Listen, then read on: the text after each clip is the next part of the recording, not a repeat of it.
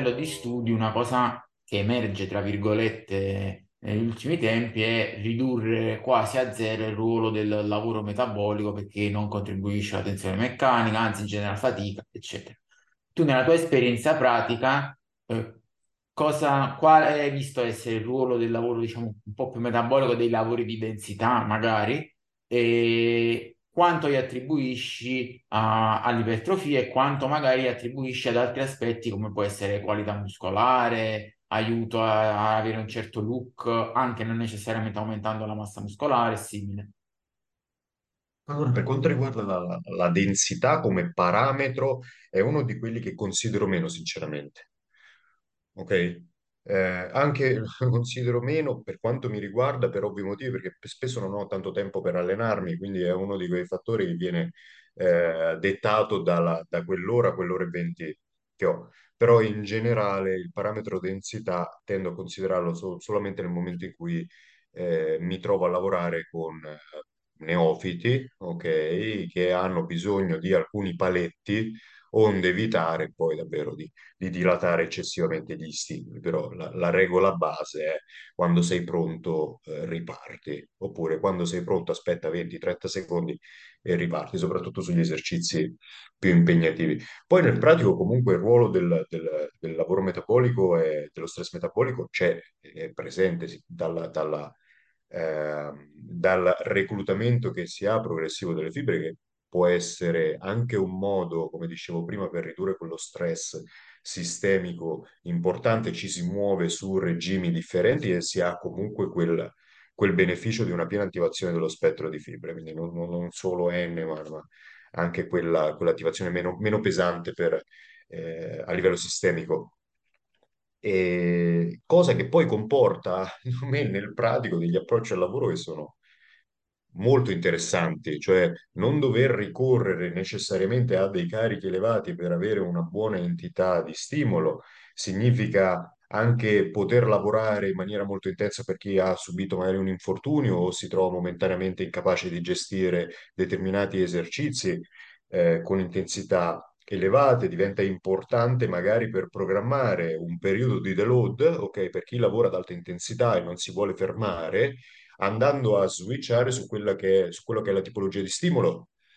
Quindi magari io continuo ad andare avanti, ma vado avanti su una via parallela, il che è molto carino, oppure in una fase di pre-contest tendo a considerarlo molto, però di base quando si parla di uno stress metabolico, a mio modo di vedere, è, è una particina, è una particina.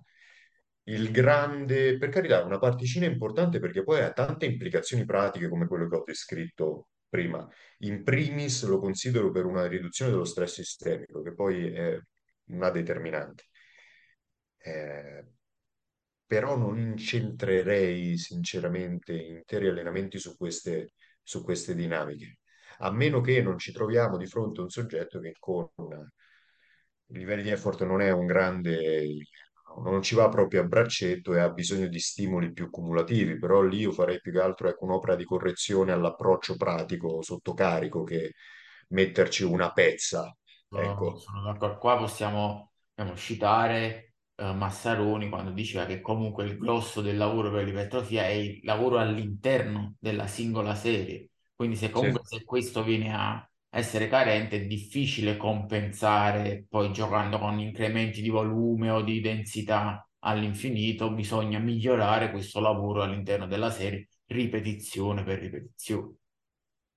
Certo, assolutamente sì, assolutamente sì. Proprio il vedere l'atomo, quindi la parte, la, la parte che compone poi la serie, che compongono a loro volta l'allenamento che fa, che fa la differenza. Eh, però sì, quando si parla di lavoro principalmente metabolico, lo vedo proprio adatto a periodi di deload, se non proprio microcicli di deload, a periodi un po' più tranquilli da parte del, del soggetto. Ad esempio, tendo sempre a fare dei lavori mh, marcatamente metabolici, far fare dei lavori marcatamente metabolici a chi è appena uscito dalla fase di, dalla, dalla stagione agonistica. Mm. Magari un lasso di 4-6 settimane e su questa, per assecondare anche poi l'introduzione di un quantitativo maggio- maggiore di calorie che non vanno poi a pesare sulla composizione corporea in maniera eccessiva nel breve periodo, perché molti sono estremamente influenzati dal loro look, ok? Post-contest, quindi fanno un pochettino più di lavoro, si riposano qui, mangiano un pochettino di più, però si tratta tendenzialmente di un lavoro, se non sotto soglia, su soglia, ecco, al quale si vanno ad aggiungere in maniera progressiva degli stimoli di altra entità, di altro livello. Sono d'accordo in generale sul ruolo attribuito al metabolico, la vedo anche io così. Ti chiedo, ehm, quando parli di stress sistemico, eh, secondo te in generale principalmente sono l'intensità intesa come RM più vicino al massimale, quindi carichi più alti che impattano principalmente, o l'intensità intesa come effort, quindi prossimità al cedimento, che impattano molto? Allora, se si fa un uso spregiudicato del, del cedimento, eh, sicuramente abbiamo un impatto considerevole. Ok? Abbiamo parlato anche della- della- della- del potenziale di attivazione delle fibre, mm, non necessariamente su dei lavori submassimali. E quando si forza un po' troppo la mano lo si ha, però eh, cozza un po' questo conce- concetto con il lavoro ad alta intensità. Se mi spremo davvero la quantità di lavoro che avrò bisogno di produrre all'interno della singola sessione, eh, sarà per forza limitata. Paradossalmente potrebbe impattare di più un lavoro in buffer su determinati range di lavoro, su serie multiple, rispetto alla singola serie a cedimento o a un paio di set a cedimento. Senza contare che poi, abbiamo già detto prima, un conto è portare una leg press a totale esaurimento, un conto è portarci una leg extension, e sono cose proprio diametralmente opposte. La presenza anche di esercizi di base, di esercizi cardine eh, di sessione fanno, fanno una differenza notevole. Tu con, diciamo, il concetto, la frase per il quale per il muscolo conta l'effort in sé, quindi le serie, diciamo, le ripetizioni efficaci, la prossimità al cedimento, Sì, sì.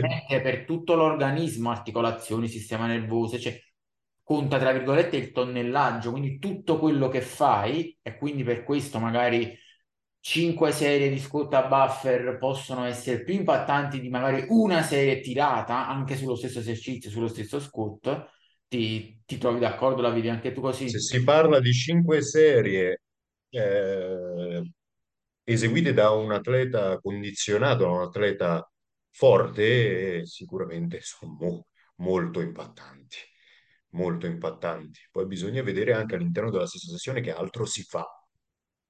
Io, ad esempio, parlando proprio di qualcosa di estremamente pratico, Domenico, all'interno della stessa seduta non ho mai più di due movimenti di base. Cioè, io quando parlo di movimenti di base, parlo di movimenti di base della seduta. In- nella sessione di lower ho il deadlift e la press. Poi faccio altro, ma il mio focus è sul deadlift e sulla press. Nella sessione di back ho il, il low row e ho l'isolateral. Ci carico veramente tanto. Sono quei due. Poi faccio anche la lat machine. Poi faccio anche l'aero unilaterale. Però sono quei due. Io ti posso dire che se quei due diventassero tre, comincerebbero a pesarmi. Ma perché più che di tre esercizi avrei più serie da fare considerando il livello di effort sempre a soglia o sopra soglia, diventerebbe impattante per me. Però se lavorassi, magari invece che sulle 8 rep eh, nell'euro, lavorassi sulle 6, quindi mantenendomi un po' di margine, ma aumentassi anche il numero di serie, probabilmente anche con soli due esercizi di base di seduta, arriverei bello che cotto, indubbiamente. D'accordissimo, adotto un approccio simile, mi, mi trovo perfettamente. Eh, credo che comunque la gestione appunto di il- la tipologia di esercizi e poi l'effort che ci applichi nel range Sì, che ci ha facciano la differenza. Quindi da questo punto di vista credo anch'io che il- la complessità, la totalità del lavoro che si va a svolgere, anche magari con un po' più di buffer, impatta più dell'intensità di cedimento, la prossimità di cedimento proprio in sé. sul- sul- a livello organico complessivo. C'era c'era Filippo che faceva sempre, eh, mi ricordo, quel- quella, quella sorta di equazione a livello proprio di peso degli esercizi all'interno della seduta, in cui diceva che una serie di squat equivale a due serie di leg press e a tre di leg extension. Faceva questa, questa sorta di, di equazione qui. Magari non c'è proprio il corrispettivo diretto, però effettivamente fa, fa riflettere per cosa dare un no? frame mentale, un framing mentale di come gestire. sì, sì, e poi rende totalmente inutile quel concetto di quante serie per, cioè quante serie per questo distretto, ma è proprio difficile da, da concepire. Cioè anche se io vado a, a dare un'enfasi marcata sui quadricipiti nella leg press, o mi impegno per qualche motivo nel coinvolgerli maggiormente in uno squat, o magari sono predisposto per struttura ad avere un coinvolgimento maggiore del quadricipite, ma come faccio? Cioè, com- proprio come faccio? Un conto è che magari ho una serie di esercizi, mi, mi alleno per esercizi monoarticolari, ma non è, cioè, non è proprio possibile. Anche quel, quel caso sarebbe veramente difficile. Contare il numero di serie, dare eh, un corrispettivo di importanza, di priorità per quanto riguarda il numero di serie in relazione al distretto, trovo sia qualcosa di, boh, lascia proprio il tempo che trovo. Poi queste serie come le fai? Sì. Cioè, È in quantifica, fai? cioè perché dare numeri di serie vuol dire comunque violentare completamente tutto quello che è il discorso qualitativo poi del lavoro che fai, perché dipende da quello il numero di serie completamente, non, non è prescindibile. Assolutamente, poi saremo dei manichini da, da, da, da, pittore, da disegno, lì che li sposti un po', che hanno quelle giunture legnose e li muovi un po' così, ma siamo qualcosa di leggermente più, più complesso, leggermente più complesso. Quindi eh, non- è proprio il calcolo del volume, cose in cui non, non mi ci trovo fai però a stabilire quante serie, quanto lavoro per distretto, è, è in realtà molto più semplice e soprattutto molto più logico. Sulla base dell'esperienza il coach stende una programmazione che sia rispettosa delle possibilità, delle priorità del soggetto e poi pian pianino si va a modificare, senza contare che la prima settimana di un protocollo non sarà uguale alla quinta, anche senza modifiche. Ok, a livello di rep goal, a livello di serie, a livello di esercizi. Ci sarà, ci si augura, perché poi se uguale c'è qualcosa di base che non funziona nel chi lo esegue, che ci saranno delle evoluzioni sulla base di tutto lo spettro del progressive overload che potrebbero rendere necessaria addirittura una diminuzione della quantità del lavoro, Esatto. Eh, anche perché magari e può via. migliorare anche l'interpretazione del soggetto delle serie, aumenta il feeling, gestisce meglio i tempi, aumenta i carichi, quindi questo va a cambiare l'impatto reale di tutto il tipo di lavoro. Ah, Esattamente, Eh, in contrasto magari con chi vuole un aumento progressivo del volume, eh, in cui io penso che quantità e qualità vanno di pari passo unicamente su soggetti che hanno appena iniziato, perché riesce a migliorare l'approccio, riesce a migliorare il carico, riesce a migliorare anche la quantità di lavoro, però fino a un certo punto, fino a un certo poi basta. Per un atleta avanzato è sempre una linea molto molto sottile, anche se avanzato bisogna vedere pure come si è evoluto. Ad esempio, io ho tanti, eh, conosco tanti della old school, permettimi, ok, che sono cresciuti con metodiche di allenamento con volumi veramente importanti, che ragionano unicamente in quell'ottica. Nel momento in cui si avvicinano alla massima espressione, bah, bah, mollano, cioè, mollano proprio. Oh, Cioè, que- un'osservazione estremamente pratica questa, Ah, per- perché quello è, fare è un serie. meccanismo di praticamente di, di sopravvivenza e adattamento. Loro, avendo puntato sul dire faccio 40 serie a sessione, ovviamente si sono soli che se tiravano non potevano arrivarci e quindi si sono adattati. Perfetto, Beh, perfetto, hai, hai detto una cosa fantastica, cioè io so di dover fare tutto questo lavoro, io so che devo fare 30 serie per sessione, modulo le mie capacità di espressione su questo numero di serie globali. È fa- questo è un concetto meraviglioso E- ed è quello anche che ho fatto io eh, un anno fa quando mi sono lanciato in questa avventura della- dell'altissimo volume. Sapevo di dover cumulare X serie ed era un numero che mi ero imposto io al fine di andare contro quella che era la mia tendenza di spremermi a ogni serie. Cioè, se io devo fare tutto questo lavoro, mi devo comportare in maniera differente. Se guardi questi soggetti o magari riguardandomi eh, quando ho provato questo approccio si faceva veramente difficoltà a distinguere delle, eh, delle effective reps. Difficilmente si vedeva la serie rallentare. Al massimo l'ultima delle serie. Adesso parto invece dal presupposto che faccio la prima serie e poi vediamo che succede. Al massimo la seconda è di conferma. La vedo, la vedo uguale, aggiungo che, eh, dimmi che ne pensi, che secondo me alla fine non, non c'è l'approccio, diciamo, corretto o superiore, ma c'è l'approccio che più si sposa al profilo psicologico della persona. Cioè, anche a me, per esempio, sì. piace tirare le serie, ok? Io se l'ultima ripetizione non è lenta, se vedo che ne posso fare altre, chiudo la serie là, tra virgolette mi sento male, cioè io la voglio, voglio chiudere la serie quando non riesco più, la serie è chiusa. Se mi dovessi allenare appunto a fare 5-6 serie, per esempio per movimento, comunque fare tante serie a gruppo muscolare, quindi necessariamente molte di queste con un discreto buffer, a prescindere dai risultati, sarebbe una cosa, diciamo, che mi toglierebbe tantissimo dal punto di vista ludico, dal piacere di allenarmi, una forzatura. Enormemente. E secondo me, proprio per questo, sulla lunga non porterebbe poi migliori risultati. È, la- è la- lo stesso concetto di aderenza all'alimentazione. Se ti privi di tante cose per motivo X, perché alcuni alimenti sono iperqualitativi rispetto al resto, eh, non si sa quanto reggi. Quindi tutti quelli che eh, a- adottano 4-5 alimenti in croce durante la preparazione agonistica perché nemmeno contano le calorie, ma sono rimasti al quantitativo delle- dei singoli alimenti per avere un monitoraggio, ok? Io non conto carboidrati, proteine e grassi, conto 100 grammi di riso contro i 200 grammi di melluzzo e modulo le quantità dei singoli alimenti.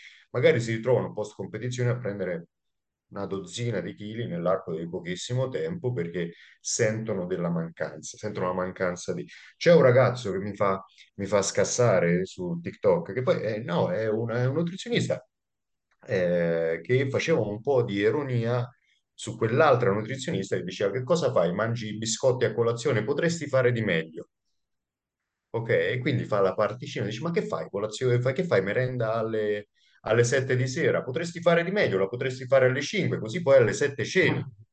Ok, tutta, tutta questa cosa qui. Quello che conta alla fin fine è riuscire a mantenere una certa adesione, una certa coerenza sul lungo periodo, che è quella che ti genera i risultati. E, è ancora questo e purtroppo non se ne può parlare di questo. Non se ne può parlare perché è troppo legato ad un'analisi pratica della situazione. I, I soggettoni che magari sono abituati da 20-30 anni a fare quella mole mostruosa di lavoro, siamo sicuri che passando ad un approccio a livelli di effort più elevati o un volume inferiore non migliorerebbero? Secondo me sì, però solo se ehm, Hanno trasporto emotivo, Eh, sì, cioè ti, si devono mettere in mano a te che li prendi, li stravolgi l'allenamento che hanno fatto da lunghissimo periodo di tempo, li forzi su una strada che non hanno mai intrapreso. Ne vale la pena? Sì, no, boh, non lo so, non lo so. Quindi alcuni, alcuni fattori sono estremamente pratici. Poi sono i 20, 10, 20 anni di continuare a fare quello che li ha portati ad avere determinati risultati. Quindi la coerenza, la costanza con un approccio sul lungo periodo potrebbe essere migliorato, ma probabilmente quello di chiunque potrebbe essere migliorato. Bisogna fare in modo che però la persona si, si adatti a delle dinamiche differenti che magari possono stimolarlo, perché alla fin fine tutti si dimenticano che questo è un, è un piacere, un hobby, e per pochi è un lavoro, pochissimo è lavoro, questo per pochissimo, e nessuno penso che sia un lavoro. ma anche perché penso se non ti piace, anche se lo fai per lavoro, non riesci a ottenere risultati, quindi no, è no. possibile.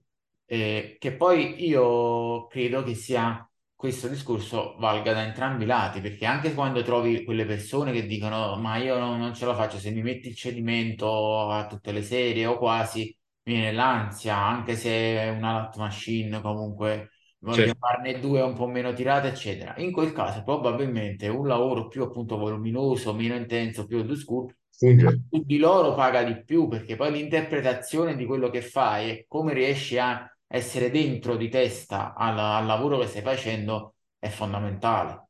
Quindi torniamo sempre al discorso che tutte queste diatribe volume verso intensità, sappiamo che la strada per arrivare allo stimolo X ipertrofico è, è- è multipla, ci sono più strade che arrivano allo stimolo.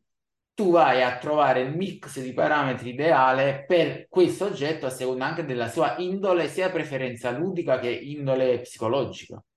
È esattamente così, ma questo lo sa soltanto chi lavora in ambito, gestisce altre persone oltre a se stesso e l'ha fatto per un lungo periodo di tempo.